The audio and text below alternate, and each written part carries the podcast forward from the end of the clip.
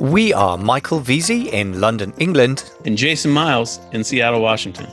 More importantly, you are the owner of a thriving online business and you want to become the best e-commerce leader you can be. We're here to get you there. For show notes with links and resources mentioned today, and for other GC resources like downloads, just visit our blog, theecommerceleader.com.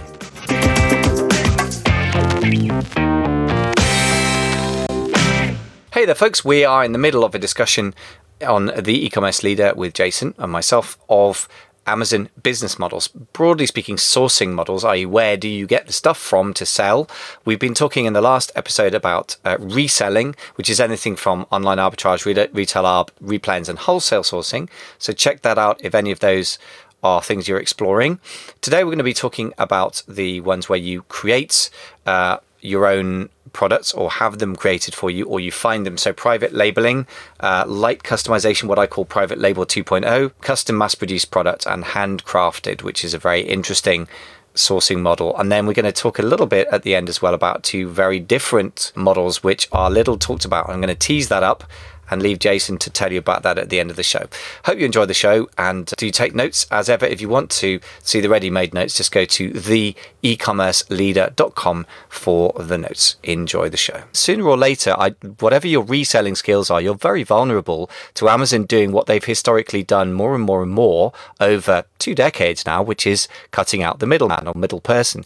So you really, sooner or later, if you're not adding value to the supply chain, you tend to get cut from it. And Amazon is very big on doing that. So that's why somebody like a Jason Boyce eventually went to the point of private labeling products, because that means you're going further down the supply chain. So, you know, you can't just be cut out of it. So that brings us really onto the finding / developing your own products piece, which is obviously the first thing to say is let's look at the downsides first. Let's be real about this, because there's a lot of hype about this. First of all, you're going to have substantial capital. You're not going to start a private label business with $1,000. I'm sorry, people still say that in 2021 occasionally, which just blows my mind. This is not actually any reality I've seen. It's going to cost you several $1,000s just to get your first product off the ground. And that's just for the first batch of inventory. And then if you get a product off the ground, you kind of want to restock it, because you spent all that time, money and energy getting something you planned for success, as you've said, Jason, on our podcast before, but not just for failure. So if it takes off, where's the extra money to fund that? So what looks like a $5,000 project will normally turn out to be 10. And I'm not going to get into the maths of that there, because I've run it 100 times on the podcast, but you need to prepare for not only your first order of stock, you need to actually sell it. In other words, launch costs, and then you need to restock it. Having said all that, and the fact that it takes several months, maybe 9 months to get launched, obviously what's great is that you own the listing effectively, because you're the only person selling the product. You get to dictate the packaging, and you're starting to really build a brand that is not just a reseller brand. In other words, you're not just good at curating other people's products, which is a valid business model. And I've got an 8-figure seller primarily doing that in one of the groups I run, but it is not so defensible. But you're starting to build a product brand. And that means you're really starting to build something more defensible that you can own, and definitely more sellable, because right now private label based businesses on Amazon are selling like hotcakes. So that is a whole different ballgame and a whole different upside, but it's a much bigger fight, and you need to be really determined and sure that you want to do this thing. And you've got a great training on private label. I will say that on private label, there are teachers who teach people to do it, I'll just say, stupidly. And the stupid way to do a private label business is to actually not care about the brand name, to not put any time and thought into creating a brand. I encounter people sometimes who in our coaching process we have an intake form, and they'll say, well, I sell on Amazon private label. And I'll say, what's your brand? And they're like, well, we have a few, but they're not real brands. And as soon as they say that, I know they've been a victim of this bad training, because what you want to do with private label is put on the brand creator or brand manager hat and really understand that you're making a unique entity and that people can bond with that unique entity if you do it right. And that whole element of branding is so critical to me. You can go look on Udemy. We have a course on branding that we teach.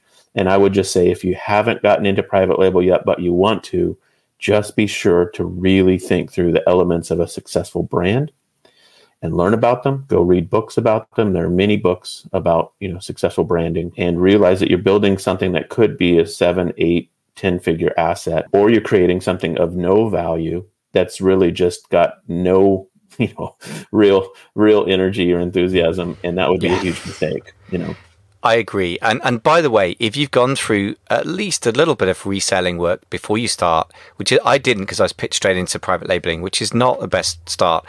I got into it because I was pitched rather than somebody thought it was the right thing for me. So I would say a responsible trainer should offer a small, this kind of open people's eyes to the possibilities of the different business models and then help direct somebody towards the one that's right for the person at the stage they're at. Because if you come to this from doing wholesale type sourcing, you are first of all realistic about the downsides of wholesale. So you're not going to bitch and moan, to put it frankly, when things are a bit challenging for the private label, because there's a reason it's challenging, because the upside on the other side is bigger. But also you're going to understand the difference between a brand and just a bunch of generic rubbish, because you have bought from people who develop proper brands if you're wholesale sourcing, or even retail arbitrage. If you're reselling, you're probably reselling something that has some kind of established brand. Otherwise, there wouldn't be any profit margin left in it for you to sell against. So you're absolutely bang on. Reselling a bunch of random products from China is a disaster, because you not only, you don't really have any brand equity or anything real. It's not going to be sellable. It's just a kind of rubbish version of retail arbitrage, but just over a bigger distance, i.e. it's coming from China. So you're having to buy 3 months worth of stock or for whatever, or wait 3 months to get the stuff in. So you're absolutely bang on. You have to get proper training. And also you're absolutely right. If you're going to do this, you need to build a real brand, or don't bother in the first place. Yeah, totally agree. But with those things said, it does create a huge opportunity. And the brand, again, just like with the idea for wholesaling, it gives you the platform opportunity to launch on further platforms beyond Amazon, Shopify site, sell on Walmart, sell on, other sites. It's a huge opportunity. eBay, Walmart, Amazon are sort of fantastic opportunities if you have a brand. And then, on your own direct-to-consumer site, you, of course, make the most money, you collect the most data, and you have the biggest work to do, but the biggest opportunity as well. That's true. The only thing I would say is there are certain that can be, some products will sell across lots of different channels and do beautifully. And I'm not saying that one shouldn't aim to build a brand that gets off Amazon as early as possible, because you probably should. Amazon has a lot of downsides and risks, as well as, good cash flow opportunities. But what I would say is some products will work really well on Amazon because they're keyword driven. Some will not. I've helped a couple of people sell products on Amazon. They've really struggled. And I've said to them, frankly, you've got your own direct to consumer site. This is more suited to that, because it's one of those products which, when people see it, when they're browsing through a sort of focused set of stuff, let's say you're in the stationery space and there's some unusual pen design, people see it and they think that's really cool. They click on the listing, they look at it, and they're sold on your brand because they're on your site, and they've experienced other products from you, and they'll take a risk because it looks cool. Now, if it's not keyword driven, that product will never show up in a sort of brand driven browsing way on Amazon, because most people are driven by keywords on Amazon. So there are some products, there's a bit of a nuance, but it's an important one. Some products that will work in retail stores or your own direct to consumer site that just will die on Amazon from not having enough demand. So you need to be very mindful about where you're trying to sell a product before you start creating it, I would say, from that point of view as well.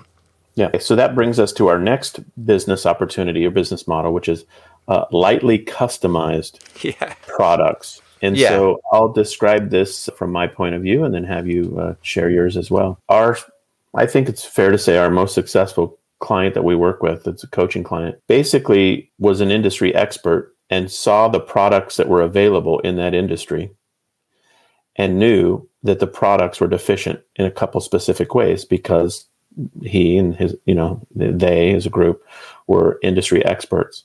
And so went to a manufacturer and said, can you change the product in the following ways? The manufacturer said, yeah, we could do that if you want to. It's more expensive, but whatever. And then they said, yes, please give us that. So it was a lightly customized product, if you will, that the manufacturer just made some changes for that were personalized to this company.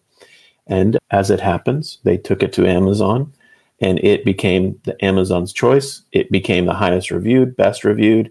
It became the number one product on other blogs and articles off of Amazon, where they point people to the best of type categories. and they crush it. And it totally worked because they had insight and perspective on the industry that they were operating in. And they knew the small changes that would really, it was like, you know, little hinges that swing big doors type idea. And it's a genius implementation of this lightly customized product that they created a brand around, you know. Really good story. I think there's a few things that come out of that. I mean, first of all, I want to clarify the difference between what we just called private label or what I call pure private label, when you literally only putting your logo and packaging on a product that is otherwise exactly the same as the manufacturer's product, versus the lightly customized thing. The first thing I want to say, just to kind of diss the pure private label thing, is I would say don't do this at home. The upside is not worth the downside here, because what happens is that if you've got the same different packaging but the same exact product, Amazon consumers aren't so stupid that they won't notice that the images in the product search results page just look exactly the same. And so it become a price war, which is kind of similar to the downsides of retail arbitrage or wholesale. But guess what? The downsides of private label are on top of that, which is it costs more and takes longer to get going.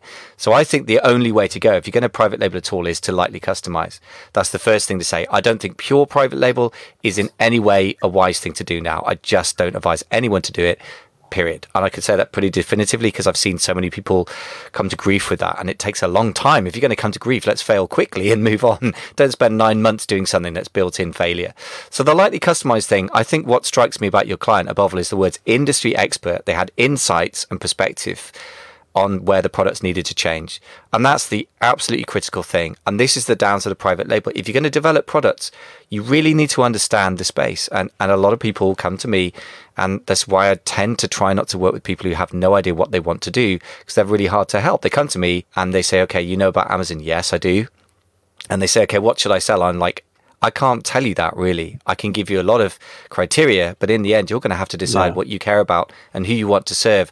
And I've done my best for 5 years. We're in our 6th year of one-to-one coaching now here, but I've done my best to substitute for a lack of imagination or caring about a single set of customers and their needs, and I can't compensate for that. I don't think anyone can. If you don't have a particular group of people you have an insight into, it's extremely hard to create any kind of business. And that's what I would say. You've got to be willing to get your hands dirty, have conversations with people, care about a particular set of problems in some pretty much detail, I would say. Sage advice, man, sage advice. And it's because you learn, you go so deep, you know, and exactly. It's so interesting when you start to learn about the wide world we live in and the various niches and industries. And it's like anything else. If you hear about the sewing industry and you know nothing about it, you're like, is that a thing? Or you hear about the you know, just pick any random niche or industry that you're not familiar with. You just don't know anything about it, and to think that you could sell to those people is just, it's not realistic. So love something, learn about it, be an industry expert, lean into your vast decades of prior experience.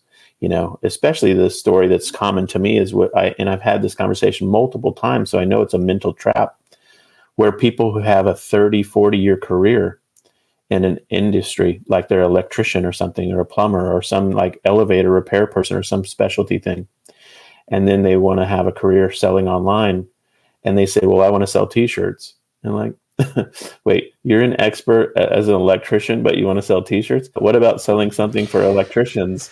Yeah, like, no, I'm tired of that. Like, I know. I've had so many conversations like that, man, over the last few years, and you're so right. I mean, turning your back on 2 decades of experience is a crazy, crazy idea. I mean, try and understand that you don't have to have the downsides of being an electrician. If you're dealing with selling an electrical product online, you're going to have different problems and different upsides, but you can still utilize all those decades of experience and to put you ahead of the game. You have to have a competitive advantage, and you have to add value. If you don't have those two things, it's toast. It doesn't matter what the business model is. Those are very basic principles. And because Amazon is a very efficient market, don't forget it was set up by a Wall Street guy who's used to the efficiency of stock markets, and that brutal but efficient comparison, which is good for the consumer and not so good for producers who are inefficient. If you're not adding value or solving a problem better, then you shouldn't really expect to get paid, which really brings us to the ninth, because I'm aware of time ticking. The ninth version is very similar to, there's a sort of graded scale between pure private label, lightly customized, and custom produced product. So I guess the difference is you start with literally a clean slate or drawing board and work with the product designer to start from scratch. That's going to cost you more time, more money, and it's more complex, obviously. But the upside is it's more defensible. You're going to get more passionate reactions from consumers if you get it right, and potentially therefore a higher price and better conversion rates. So I would just say I would start with light customization in the private label sphere, and then move on to custom produced products as and when you're ready, because it's more complex, but it is more defensible. And ultimately, in a product-based business, if you're going to have a real product-based brand, you need to have a unique product, not kind of different. And that's a more expensive, risky thing, but it gives you solid competitive advantage if you have it that could last for years if you get it right. And I would just add to this conversation that the lightly customized and custom product, that's a spectrum. What's the difference? You know, I like it would be hard to say the difference between what lightly customized means, and because, you know, is there any new type of product like imaginable? That's very rare. Most people approach the topic by saying what is currently in existence and what's a form factor or change or unique element to it that I could bring to the party. And so it is on a spectrum. And so I wouldn't get hung up on these two differences. I would just say if you're starting with a product from a manufacturer and asking them to make changes to it, you're in the ballgame of some version of lightly to fully customized product creation. Yeah, that's true. The only thing I would say is that the starting point might literally be a blank slate as opposed to an existing product. But you're right, you don't want to get hung up on it. I mean, in the end, this is another classic mistake that people make that blows my mind. They will spend $3,000 or $4,000 on some private label Amazon course, but they won't spend a few $100 buying everybody's competitive products and trying them out vigorously at home. And that's insane. I mean, you need to do that research anyway, and you may start off with an existing product and say, actually, this is pretty good. And then, of course, you've got to be very expert in the patent issues and have a good lawyer. And again, if you're going to spend $10,000, $20,000 customizing a product, spend $1,000 on legal fees. I mean, do the job. Don't mess about with the intellectual property law. I mean, it's just not worth it. I mean, Americans are very litigious, but it's not that much better in the UK. You just want to do the job thoroughly. So there's obviously a lot of downsides because a lot of complexity and time, but really the upside is very big when measured over years, I would say. Now, a little nuance that I love this, personal favorite, handcrafted or rural sourcing is, again, you can do either lightly customizing or a unique product. But what's different about this compared to mass-produced product, if you're mass-producing a product in China, for example, you might pay $5,000 for the mold one, if it's got 3 or 4 different plastic molds or silicon, and then $2,000 for this mold, etc. And then you have to produce 4,000 of them, or they're not interested. Whereas if you're handcrafted, if stuff is made by hand, by definition, you can kind of produce things in pretty small quantities. So the massive upside is that you can mass produce, you can produce a product that is truly unique, and you could do it at a quantity of 100 or 200. And I'm working on that with a couple of clients right now, and it really is a different ballgame because you're risking $1,000 or $2,000 on your first product run, even though it's completely unique custom product, rather than 20,000. It's just an astronomical difference in the finance and the risk. And also, as a beautiful side effect, that economically, sustainably sourced, I should say ecologically and kind of, humanitarian sustained sourcing is very fashionable and will become, it's a very long-term trend. So from the consumer selling point of view, it's great for the marketing as well. So I'm a big, big fan of that right now. I love that. Well, before we go on to the final type of business model on Amazon, let me just pop in another question from the audience here. Amjid said, please suggest the best way to find wholesale sources and distributors. And this is a great question. And Michael, where I thought you were about to take your comments, you didn't, but it answers this question. So I'll tie them together. I have one fun story that I remember hearing about, and a wonderful couple I met at a conference once. I asked them what they do and their journey on selling on Amazon. And they said that they live in a fairly rural place. It's in Northern California, as it happens, a little town called Corning. And it's about, an hour from me right now as I sit here. And their journey was that they went to this idea of selling on Amazon. Started with retail arbitrage, got clearances and discount items. And then I think they were at the farmer's market and they found a product. And I don't know that they'll care that I say it, but it was olive oil. And the area of Northern California that they live in is a massive, massive hub for high quality olive growers and olive oil manufacturers. And so there are many farms that do this, almost like wineries will have, you know, their vineyard setups, and then they have the wineries. And so they do that same thing with olive trees and olive production, olive oil. And they found a award-winning, state fair-winning producer who had no clue about selling on Amazon, didn't care to, didn't want to. And they literally just started working with that person and then sold their brand. I think they made it a private label brand. And their story, as I recall, was pallets and pallets and pallets shipped in. Like, you know, it had scaled tremendously. And so the issue there was the sourcing, and the rural sourcing was a unique twist.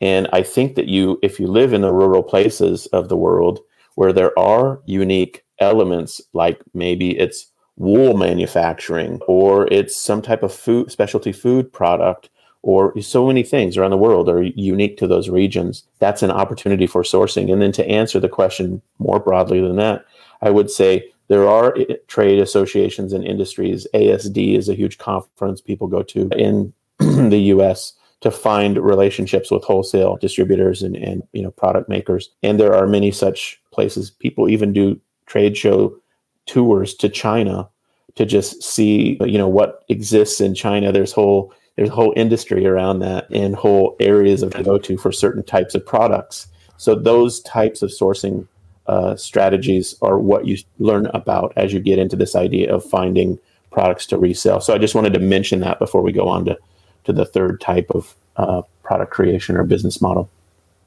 Yeah, just quickly to the wholesale sourcing thing, another approach which is more online, and I guess you're not necessarily going to get such great margins, but might be simpler to start with, is to kind of reverse sourcing, as some people call it. So you look on Amazon for the types of products, and you filter down to products that look like they could have some margin and could be good a choice. For example, there's not insane numbers of people reselling them, and you know that the amount per reseller is reasonable, that the price is reasonably stable, that kind of thing. And then to figure out who is selling those and to approach those. That's going to require a lot of mass production of emails and contacts. So that's like a numbers game. I guess if you're more of a people person, and important caveat, if COVID permits you to do so, going to trade shows is going to be in some ways a lot more expensive than legwork and airfares and rail fares. But on the other hand, or car miles, on the other hand, you know, it might be less kind of numbers driven. So it's going to be possibly a blend, but it will partly depend, again, like the RA versus OA idea. In essence, business wise, it's the same model. But in practice, you may find that the more analytical and sort of behind a computer version works for you, and other people might find that more in person works. Live from the studio audience, another question. How well do handmade items, or those kinds of things that you're talking about sourcing, Michael, how do they sell on Amazon? And obviously it opens other doors, Etsy and eBay, etc., etc. Well, I wouldn't say that there is there may or may not be a handmade category on Amazon as categorized by Amazon, but I'm thinking more a sourcing model. So you could very easily have a again, bear in mind, Amazon shopping's really simple. We all do it. I guess that you would as well, that it's keyword driven, right? So the categories are less important than they would be in a shop, which is obviously a physical retail store. You only have one way of a taxonomy, if you like. The arrangement of stuff is physically laid out in a rigid way. So the answer is they do really well potentially, but it depends on what's out there and what your consumers want. So you might well be selling something like, I don't know, barbecue equipment, and the average thing might be made of plastic from China, and the better stuff might be made of metal from somewhere else. And then you might sell beautiful hand-carved wooden ones at $50 each instead of $5 each. It will be driven by similar keywords, but then you've got to think about a couple of things. First of all, it's really an intersection between the type of consumer and the keywords they use. Who would be buying? Is there somebody out there who loves beautiful handmade stuff in a particular category? And then what keywords do they use? And can you kind of punch through the noise on the platform?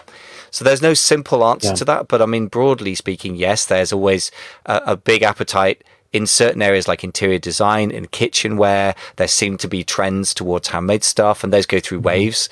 And the other thing is, I don't really know, because I'm not the consumer of that. So you need to really understand a particular type of consumer, to the point we made earlier, to really know the answer to that. Is there an opportunity for handmade goods in this area?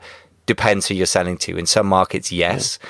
And the great thing about it is that not only can you have lower MOQ, a load of minimum order quantity is much lower, but also you can, generally speaking, sell for a higher price point because there's a higher perceived value depending on the market. I love it. There is actually an Amazon handmade category that they created, or site they created a year and a half ago to compete with Etsy. So, but I love your twist on it, where you know you're finding items that could be handmade, but I guess you could say small batch made in a uniform way. That because you know there are challenges there related to uniqueness of items for product photography, etc. But if you can solve some of those items and make items that are handmade, but are you know in essence the same item. Yeah. And can sell for a premium. I love that angle. That's very interesting. Yeah. It's working well for a couple of my clients. I mean, I just think it's underused. Most people automatically go to Alibaba, which is a disaster. Don't do that, guys. Or to China. And there are having to order a huge number of things once you're doing a unique or fairly unique product is a huge risk factor. And if you can reduce that risk factor, again, it comes down to the financial management. Actually, even though it seems like it's about a product category thing, it's more about the finance. If I could order 100 unique products made of silicone, I would care less, really. You know, it's still a good reason. Well, let's dive into our final category of business model, and that is digital publishing. I added this one to the list, so I'll just mention there's just two things I wanted to talk about with this one. The first one, which has been all the rage in the last 2 or 3 years, is merch, which is digital art that you can upload and sell on items in Amazon.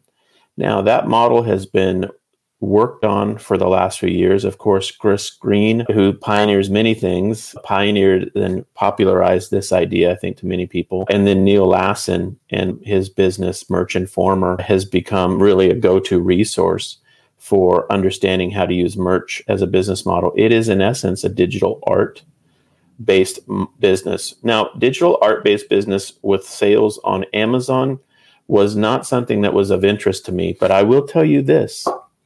In the last 2 or 3 months, the idea of NFTs, which if you're not familiar with that phrase, go put it on YouTube and you can see all the, you know, insight in with it. But non-fungible tokens is a cryptocurrency or blockchain-based system for provenance for digital assets. And if you haven't heard anything about this, then you might go research it a bit.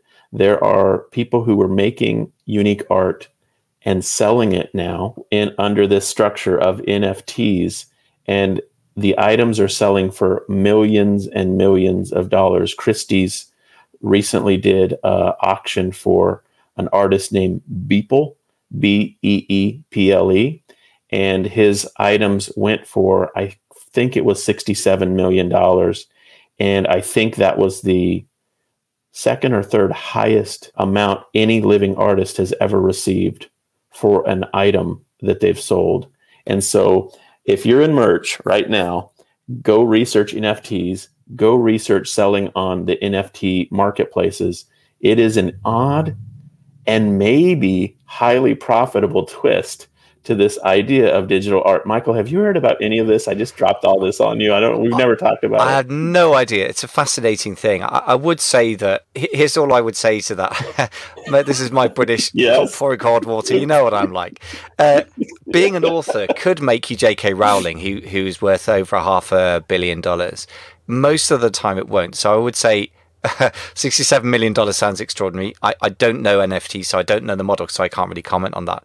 What I would say in a more mundane, everyday way is that merch, if you really love producing designs or you've got somebody on your side who can do it, is potentially an amazing opportunity. I know a few people who've nibbled at the edges. I don't really know people who've done it seriously, so I can't speak to it that way. The only thing I would say is that is a very low barrier to entry. And whilst that means it could be a great way to get started yourself, and who knows, maybe it'll make you millions. And please get in touch with us if it does. Love to hear it. And it is doing really well for some people. But generally, I'm always wary of very low barrier to entry markets when they're as huge as Amazon. Yeah. So that's all I would say about it.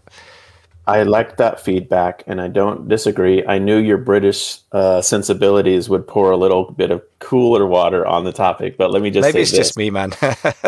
No. I think it's fair enough, but let me just say this. The attributes of a digital goods business model has two components. One is that there's near no barrier to entry. The other, though, is there's almost unlimited upside potential. So you're right. It's a weird and different business because on the lowest end of the spectrum, you can be competing with a million different people who have all different quality levels. On the upside potential, it can go stratospheric. And in between, is what's called near zero marginal cost. So in essence, a digital good business has no inventory holding cost. You don't have to reorder. You don't have to have an MOQ. You don't have to have any of those things because they're irrelevant to a digital goods model. And that is one of the benefits of implementing it if you can make it work. So those are things to research. So that's the first one was merch. The second one, of course, is self-publishing using Kindle, the KDP platform, which is the phrase now that Amazon uses for both Kindle, the digital books, but also for physical paperback books. They used to have something called CreateSpace. It was a company they bought, but they've repositioned the whole thing under KDP so that you can now create both the Kindle version and the paperback version. And they're even testing hardback books now with some sellers. And so having a self-publishing business is certainly a direction to go in. And I keep telling people, and I'm trying to weave this into my client practice and the work with the coaches, the coaching work that I do with students, is self-publishing can be a model that you bolt onto a brand or a wholesale selling business model or a, anything that you where there's a physical business model. And the way you do that is education.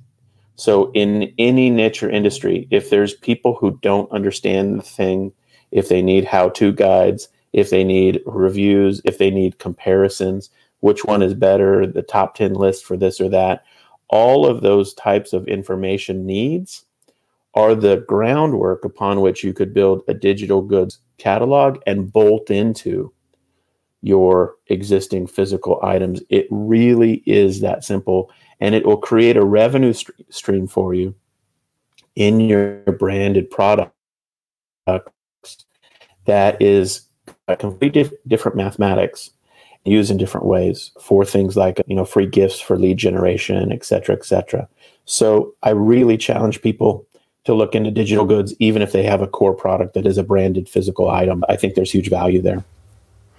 Totally with you on that. And here's what I would say. First of all, I've got to honour the fact that you and Sim have made a good living from digital goods. And I'm a total believer in the potential of that. I think there's a difference for me between merch and self-publishing is this. I don't know if it's true that it's easier to create physical designs for T-shirts.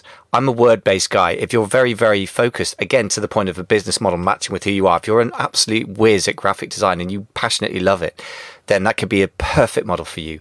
For me, I think the wonderful thing about books is that a lot of us have a book in us. I'm certainly one of those people, but somehow people perceive books to be so hard that most people don't get round to writing one compared to whacking up some T-shirt design with some cutesy slogan on it, right?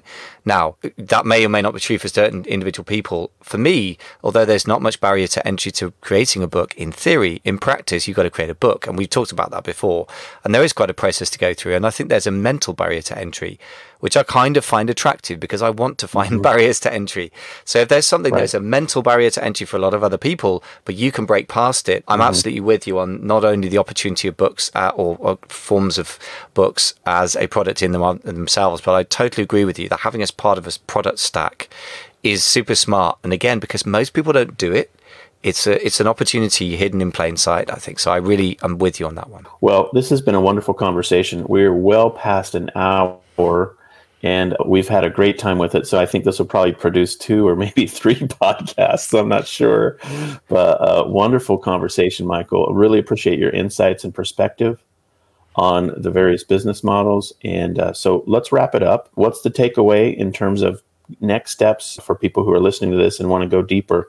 Obviously, you've got private label expertise. You could teach people private label through one-on-one coaching. You want to just mention how they can connect with you and those types of details? Sure. So if you go to amazingfba.com, FBA is in fulfilled by Amazon, amazingfba.com/mentoring. That's where I do the one-to-one work. I quite often work these days with people who've got established businesses but want to spin them up in the private label space and or they've got wholesale background. Sometimes they're doing quite big numbers, but they want to add private label products to the mix. And the 10K Collective Mastermind, if you're doing at least $50,000 a month or so upwards, it could be the place for you as well. So just go to theamazonmastermind.com if you want to check that out. Awesome. And if you want to follow up with me and learn more about our coaching and small groups, you can do that at winningonshopify.com. And there's a coaching tab there where you can learn more. So thanks again, Michael. Really, really appreciate the chance to do these sessions with you. It's always an honor, and we'll leave it there. Thanks, man. Yeah, always an honor as well.